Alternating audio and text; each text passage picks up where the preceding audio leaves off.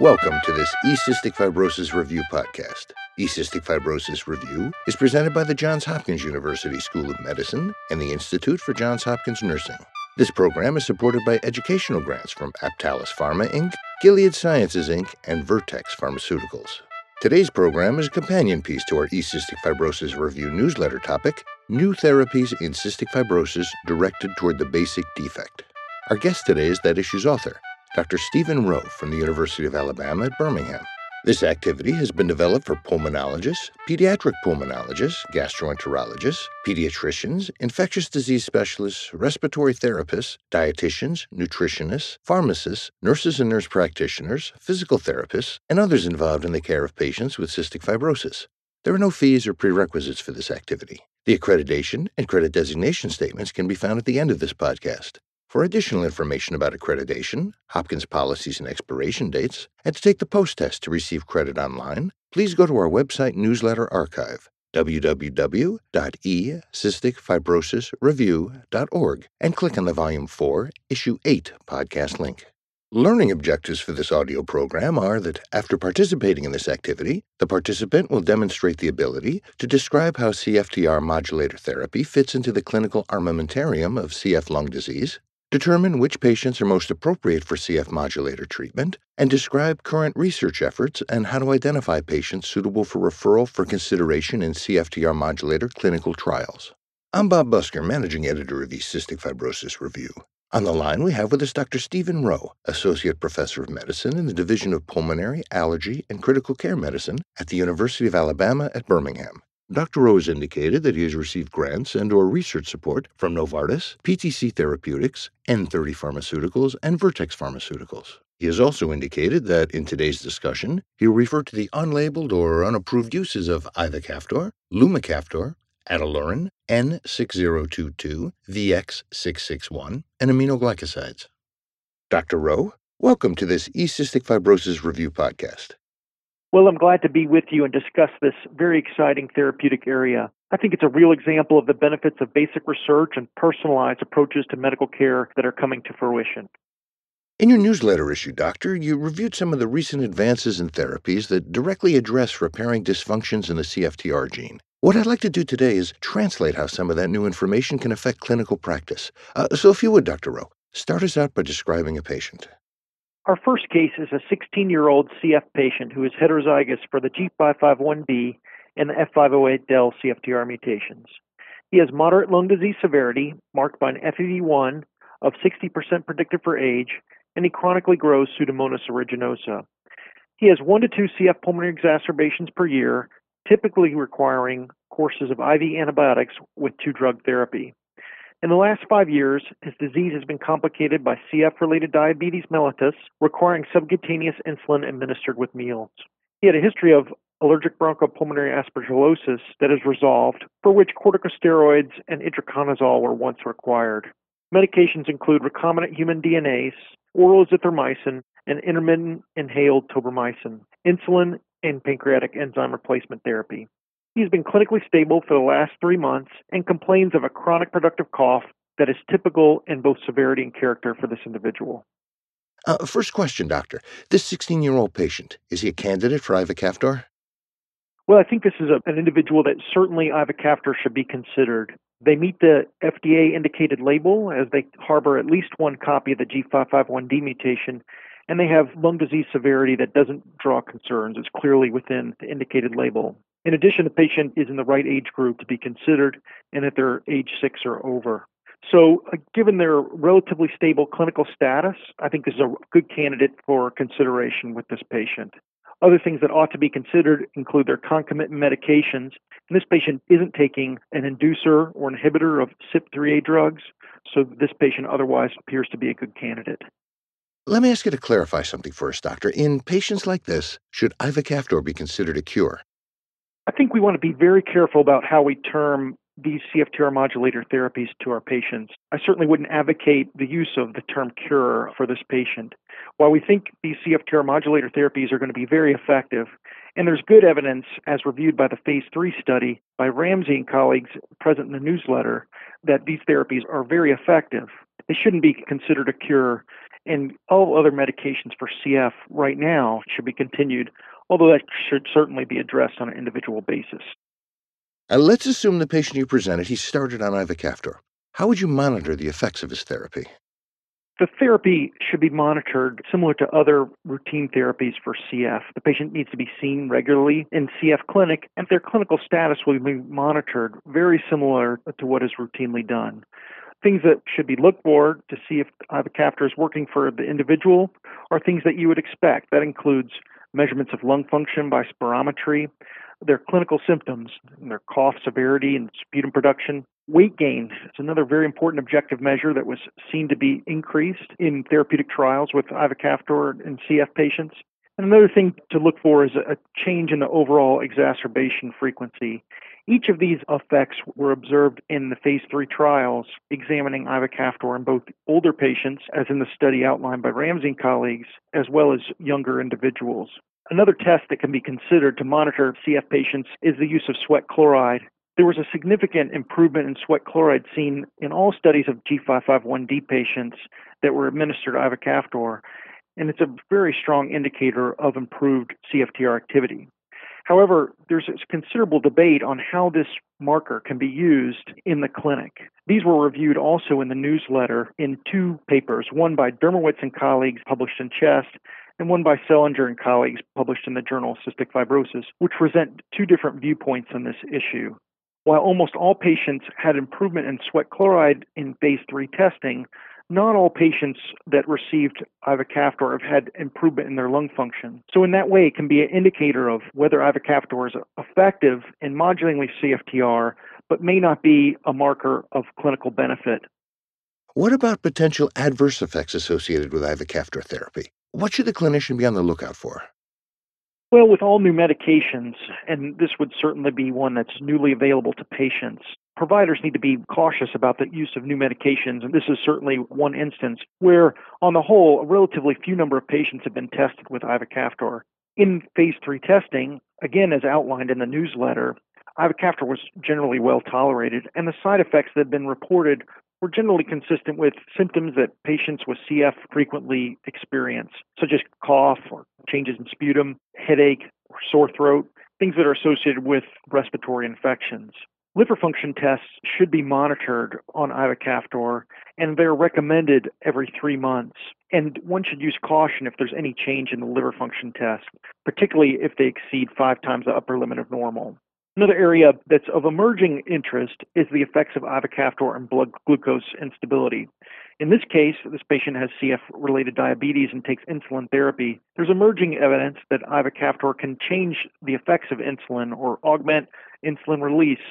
Those results are still very early, and we don't know the clinical implications of this yet, but certainly a recommendation of more intense glucose monitoring at the onset of ivacaftor therapy is warranted. One final question on this patient, Dr. Rowe, and, and again, it's a point of clarification. Would you recommend that any of the other therapies this patient is on be stopped? Decisions regarding other therapies should be made on an individual basis, but right now there's no evidence that other therapies should be stopped on a global basis. And those were not discontinued in the trials outlined in the newsletter and in those reported to date. Right now, we know that there's no evidence that ivacaftor is going to reverse bronchiectasis, and infection is still present. So, therapies that are directed, such as antimicrobial therapy or anti inflammatory therapy, should probably almost certainly be continued until more evidence regarding this emerges. We also don't expect changes in pancreatic function. Although we don't fully understand the beneficial effects of ivacaftor on weight gain, there's no indication to stop pancreatic enzymes in patients of this sort. Uh, thank you for that case and that discussion, Dr. Rowe. Let me ask you now to bring us another patient, if you would, please.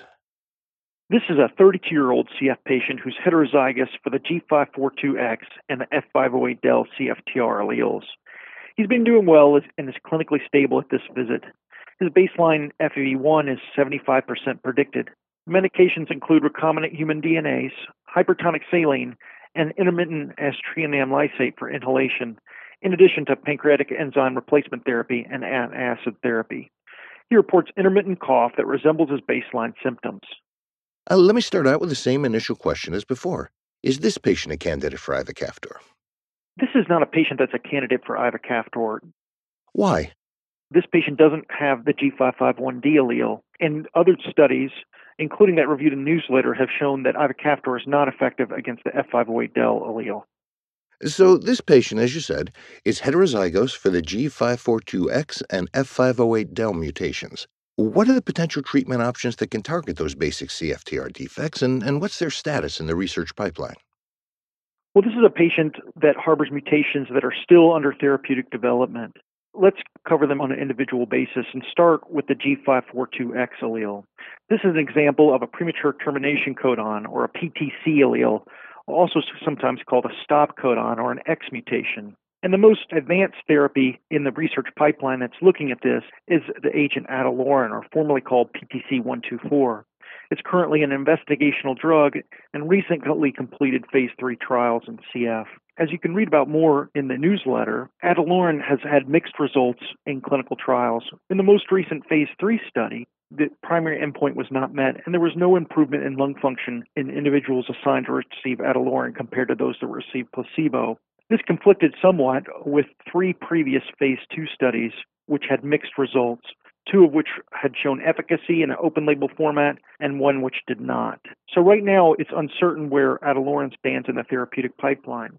And additional communication is ongoing between the sponsors and the regulatory authorities about what to do next. As with any trial, as much information is attempted to be gleaned on the results.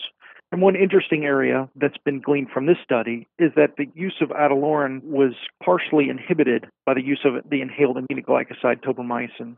So there's more to be learned regarding that antagonistic effect and whether the benefits of Ataluren can be achieved when these inhaled aminoglycosides are not used. There are other therapies that are also in earlier stages in the pipeline, and that includes using aminoglycosides or synthetic diversions of aminoglycosides or research aminoglycosides, if you will, that are made more effective for read through than their antimicrobial activities. And those are advancing through the pipeline in various research studies. There's also a number of investigators looking at other novel small molecules to try and advance to the clinic that could also be applicable to patients with CF.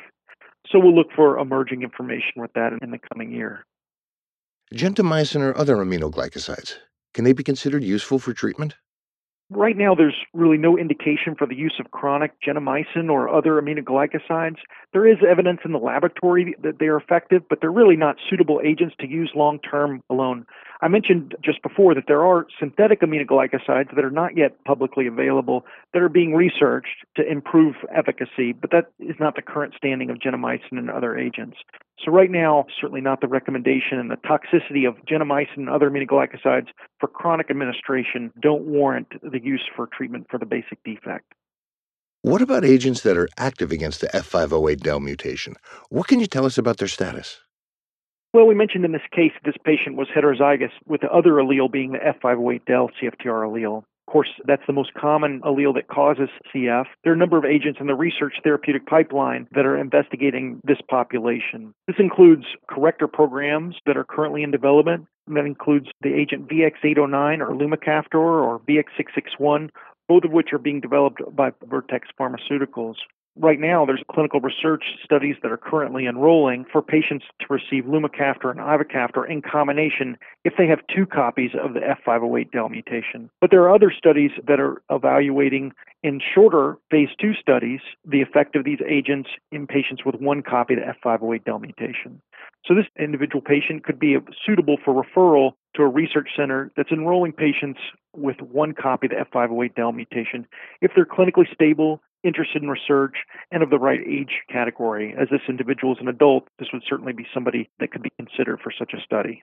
There are also a number of other discovery programs that are underway. That includes discovery programs by N30 Pharmaceuticals, who's looking at agents of patients with two copies of the F508del mutation, and other companies that are evaluating CFTR corrector agents that does not yet reach patients, such as Genzyme, Pfizer, and other research companies. Another approach that could be considered for patients with a wide variety of, of CFTR alleles would be gene therapy. Gene therapy is currently being pursued, for instance, in the UK Gene Therapy Consortium, and that would be applicable to a wide variety of CFTR alleles in the applicable population. Let me present you with a hypothetical situation. This same patient, 32 years old, clinically stable, baseline FEV at 75%. What if this patient had a different CFTR allele, uh, something that conferred a more mild phenotype with partial CFTR activity that could be demonstrated by sweat chloride analysis? Uh, say the R117H allele. Uh, give us your thoughts, if you would, please. Well, that would certainly enter the patient in a different category of disease. Mutations that confer partial activity are an emerging area of interest since it's been shown in the laboratory that ivacaftor can be active against a number of those mutation types. R117H is an example of one of those mutation types where ivacaftor has been shown to be active. And there are currently phase three clinical studies enrolling patients of this sort or the R117H mutation to determine whether ivacaftor has long term benefit in these individuals. There's also actively enrolling studies that are looking at patients with partially active CFTR alleles as conferred by a more mild clinical phenotype. One way to measure that, as you mentioned, is sweat chloride analysis, but another way to measure it would be pancreatic sufficiency. And there are studies currently ongoing that are looking at this patient population as well. So I think in the next few months or year, many of these studies will have results available that'll help us give a more firm indication of which other patients that have partially active CFTR alleles and therefore may be candidates to receive ivacaftor actually receive clinical benefit. Uh, thank you, Doctor. And we'll return with Dr. Steven Rowe from the University of Alabama in just a moment. Hello, I'm Megan Ramsey, nurse practitioner and clinical coordinator for adults at the Johns Hopkins Cystic Fibrosis Program at the Johns Hopkins University School of Medicine. I am one of the program directors of E Cystic Fibrosis Review. These podcast programs will be provided on a regular basis to enable you to receive additional current, concise, peer reviewed information through podcasting, a medium that is gaining wide acceptance throughout the medical community. In fact, today, there are over 5,000 medical podcasts. To receive credit for this educational activity and to review Hopkins policies, please go to our website at www.ecysticfibrosisreview.org. This podcast is part of eCystic Fibrosis Review, a bi monthly email delivered program available by subscribing. Each issue reviews a current literature on focused topics important to clinicians caring for patients with cystic fibrosis. Continuing education credit for each newsletter and each podcast is provided by the Johns Hopkins University School of Medicine for physicians and by the Institute for Johns Hopkins Nursing for nurses. Subscription to E Cystic Fibrosis Review is provided without charge, and nearly a thousand of our colleagues have already become subscribers. The topic focused literature reviews help them keep up to date on issues critical to maintaining the quality of care for their patients.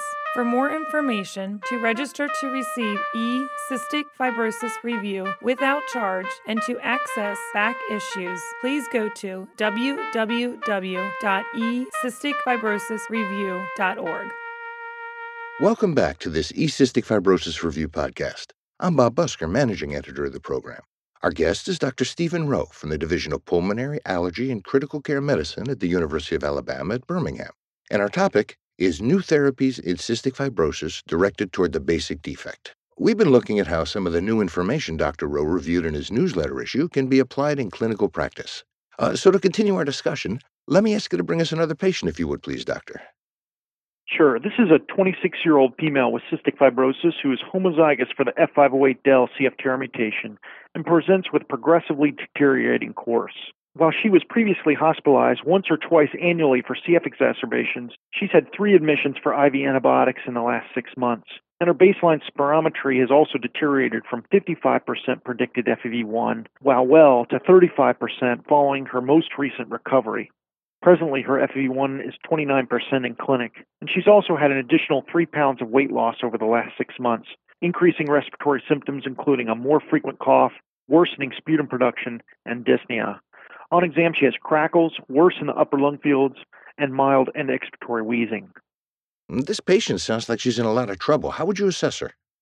Yeah, I agree. This is certainly an individual that's having a CF pulmonary exacerbation and a, a worsening overall course over the last six months many of us would characterize this patient as having a rapid progressive phenotype and increasing recognized entity that warrants increased medical attention. Many times, this sort of patient is associated with an individual who's captured a new organism, such as a more pathogenic Pseudomonas or worse organisms such as Burkholderia cepacia. In other cases, patients have a rapidly progressive phenotype and the cause is unknown. This sort of case requires an aggressive diagnostic evaluation, including the assessment of laboratory tests, radiographic studies, sputum culture to try and identify new organisms, including atypical organisms such as Mycobacteria species. Others would advocate bronchoscopy, and that would certainly be considered in patients who are not responding to initial empiric therapy, in which case a cause of a new organism remains suspected. This patient uh, should certainly be considered for early referral to lung transplant center given their rapidly progressive phenotype and uh, a reassessment of chronic therapies regarding adherence and whether there are side effects being experienced and whether more aggressive chronic therapy can be administered. Now, the status of F508del CFTR rescue in this patient, what can you tell us about that? Well, this patient is homozygous for the F508del, and there certainly are correctors in development this is not yet an approved strategy for this patient population. As we talked about in the first case, and also outlined in the ECF review in a study by Flume and colleagues, ivacaftor monotherapies showed no benefit in this population. And as we also talked about, corrector therapy with one or two agent therapy is, is not yet approved for these patients. The patient would also not be a candidate for enrollment in clinical trials of this sort because of their rapidly progressive phenotype patients need to be clinically stable before uh, referral can be considered. This is really an example of a patient who needs more aggressive clinical therapy rather than enrollment in studies with CFTR modulators that are in development.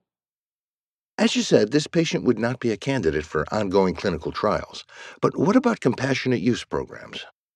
We certainly want to think about compassionate use programs for patients who are more severe that are eligible for clinical studies and have the right genotype group, as this patient does. Right now, there are no compassionate programs that are available for patients who are homozygous for the F508del mutation, but depending results of emerging studies, I think that's certainly something that could evolve over time.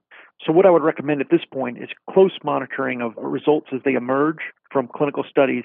You can also pay attention to resources such as clinicaltrials.gov to look for opening of open label compassionate use programs. Well, thank you for today's cases and discussion, Dr. Rowe. I'd like to ask you to look into the future for us now, if you would. New therapeutic options for addressing the basic defect in cystic fibrosis. What advances do you expect? I think we're likely to see continued advances in the area of protein repair, and it is likely that new combination approaches to maximize the rescue of CFTR will become a part of the therapeutic approach. For example, patients heterozygous for F508del and a premature termination codon may take a CFTR corrector an agent that to induce translational read-through, such as we discussed for aminoglycosides or ataluren, and a CFTR potentiator, all in combination to result in a maximal benefit. Looking even beyond that, since we're learning that F508del CFTR has multiple checkpoints, we also are likely to see multiple agents directing towards that individual CFTR mutation, one or more agents to actually increase its expression to the cell surface, followed by the addition of a CFTR potentiator to maximally activate that channel. So, what I think we're looking for in the future is personalized approaches taken on an individual basis based on the presence of their CFTR mutations and using multiple agents together to maximize the benefit for CFTR activity. Thank you for sharing your thoughts, Dr. Rowe. Uh, to wrap things up, I'd like to summarize what we've discussed today in light of our learning objectives. Uh, so, to begin, describing how CFTR modulator therapy fits into the clinical armamentarium for treating CF lung disease. Well, I hope you understand that while the clinical availability of CFTR modulators is presently limited to a single agent directed towards a single CFTR mutation, and in this case referring to ivacaftor for patients with the G551D mutation, there's good reason to believe additional studies could successfully determine that this approach will work for a wider variety of CFTR mutations and those patients who harbor them. Further, because we do not expect this agent to reverse lung injury, and they do not return CFTR function to normal levels, existing therapies will be needed to maintain optimal health for patients requiring CFTR modulators. And our second objective determining which patients would be most appropriate for CF modulator treatment. Well, this will remain a personalized approach based on each individual patient, their genetic mutations, and their age and severity of disease. Key features include whether their CFTR mutation is localized to the cell surface, a premature termination codon, and whether the patient is with one or more copies of the F508del CFTR mutation. Key lung function cutoffs are often an FEV1 of 40% predicted for many clinical research studies. Uh, and finally, identifying patients suitable for referral for consideration in CFTR modulator clinical trials. Well, we expect this topic to be both busy and dynamic, with changes on a regular basis based on the emergence of new agents, new populations to test current treatments, such as younger ages, different levels of lung function, or the presence of different CFTR mutations. A few places to monitor for these changes will be clinicaltrials.gov, the website from the Cystic Fibrosis Foundation, and information from clinical research networks, such as the Therapeutics Development Network or the Clinical Trials Network in Europe. Dr. Steven Rowe from the University of Alabama at Birmingham, thank you for participating in this eCystic Fibrosis Review podcast. Well, I'm happy to be with you and discuss this exciting area. This podcast is presented in conjunction with eCystic Fibrosis Review, a peer reviewed CME and CNE accredited literature review emailed monthly to clinicians treating patients with cystic fibrosis. This activity has been planned and implemented in accordance with the essential areas and policies of the Accreditation Council for Continuing Medical Education through the joint sponsorship of the Johns Hopkins University School of Medicine and the Institute for Johns Hopkins Nursing. The Johns Hopkins University School of Medicine is accredited by the Accreditation Council for Continuing Medical Education to provide continuing medical education to physicians. For physicians, the Johns Hopkins University School of Medicine designates this educational activity for a maximum of 0.5 AMA PRA Category 1 credits. Physicians should only claim credit commensurate with the extent of their participation in the activity. For nurses, this 0.5 contact hour educational activity is provided by the Institute for Johns Hopkins Nursing. Each podcast carries a maximum of 0.5 contact hours. This educational resource is provided without charge, but registration is required. To register to receive eCystic Fibrosis Review via email, please go to our website, www.ecysticfibrosisreview.org. The opinions and recommendations expressed by faculty and other experts whose input is included in this program are their own. This enduring material is produced for educational purposes only. Use of the Johns Hopkins University School of Medicine name implies review of educational format, design, and approach. Please review the complete prescribing information of specific drugs, combination of drugs, or use of medical equipment, including indications, contraindications, warnings, and adverse effects, before administering therapy to patients. Thank you for listening. eCystic Fibrosis Review is supported by an educational grant from Aptalis Pharma Inc., Gilead Sciences Inc., and Vertex Pharmaceuticals. This program is copyrighted with all rights reserved by the Johns Hopkins University School of Medicine.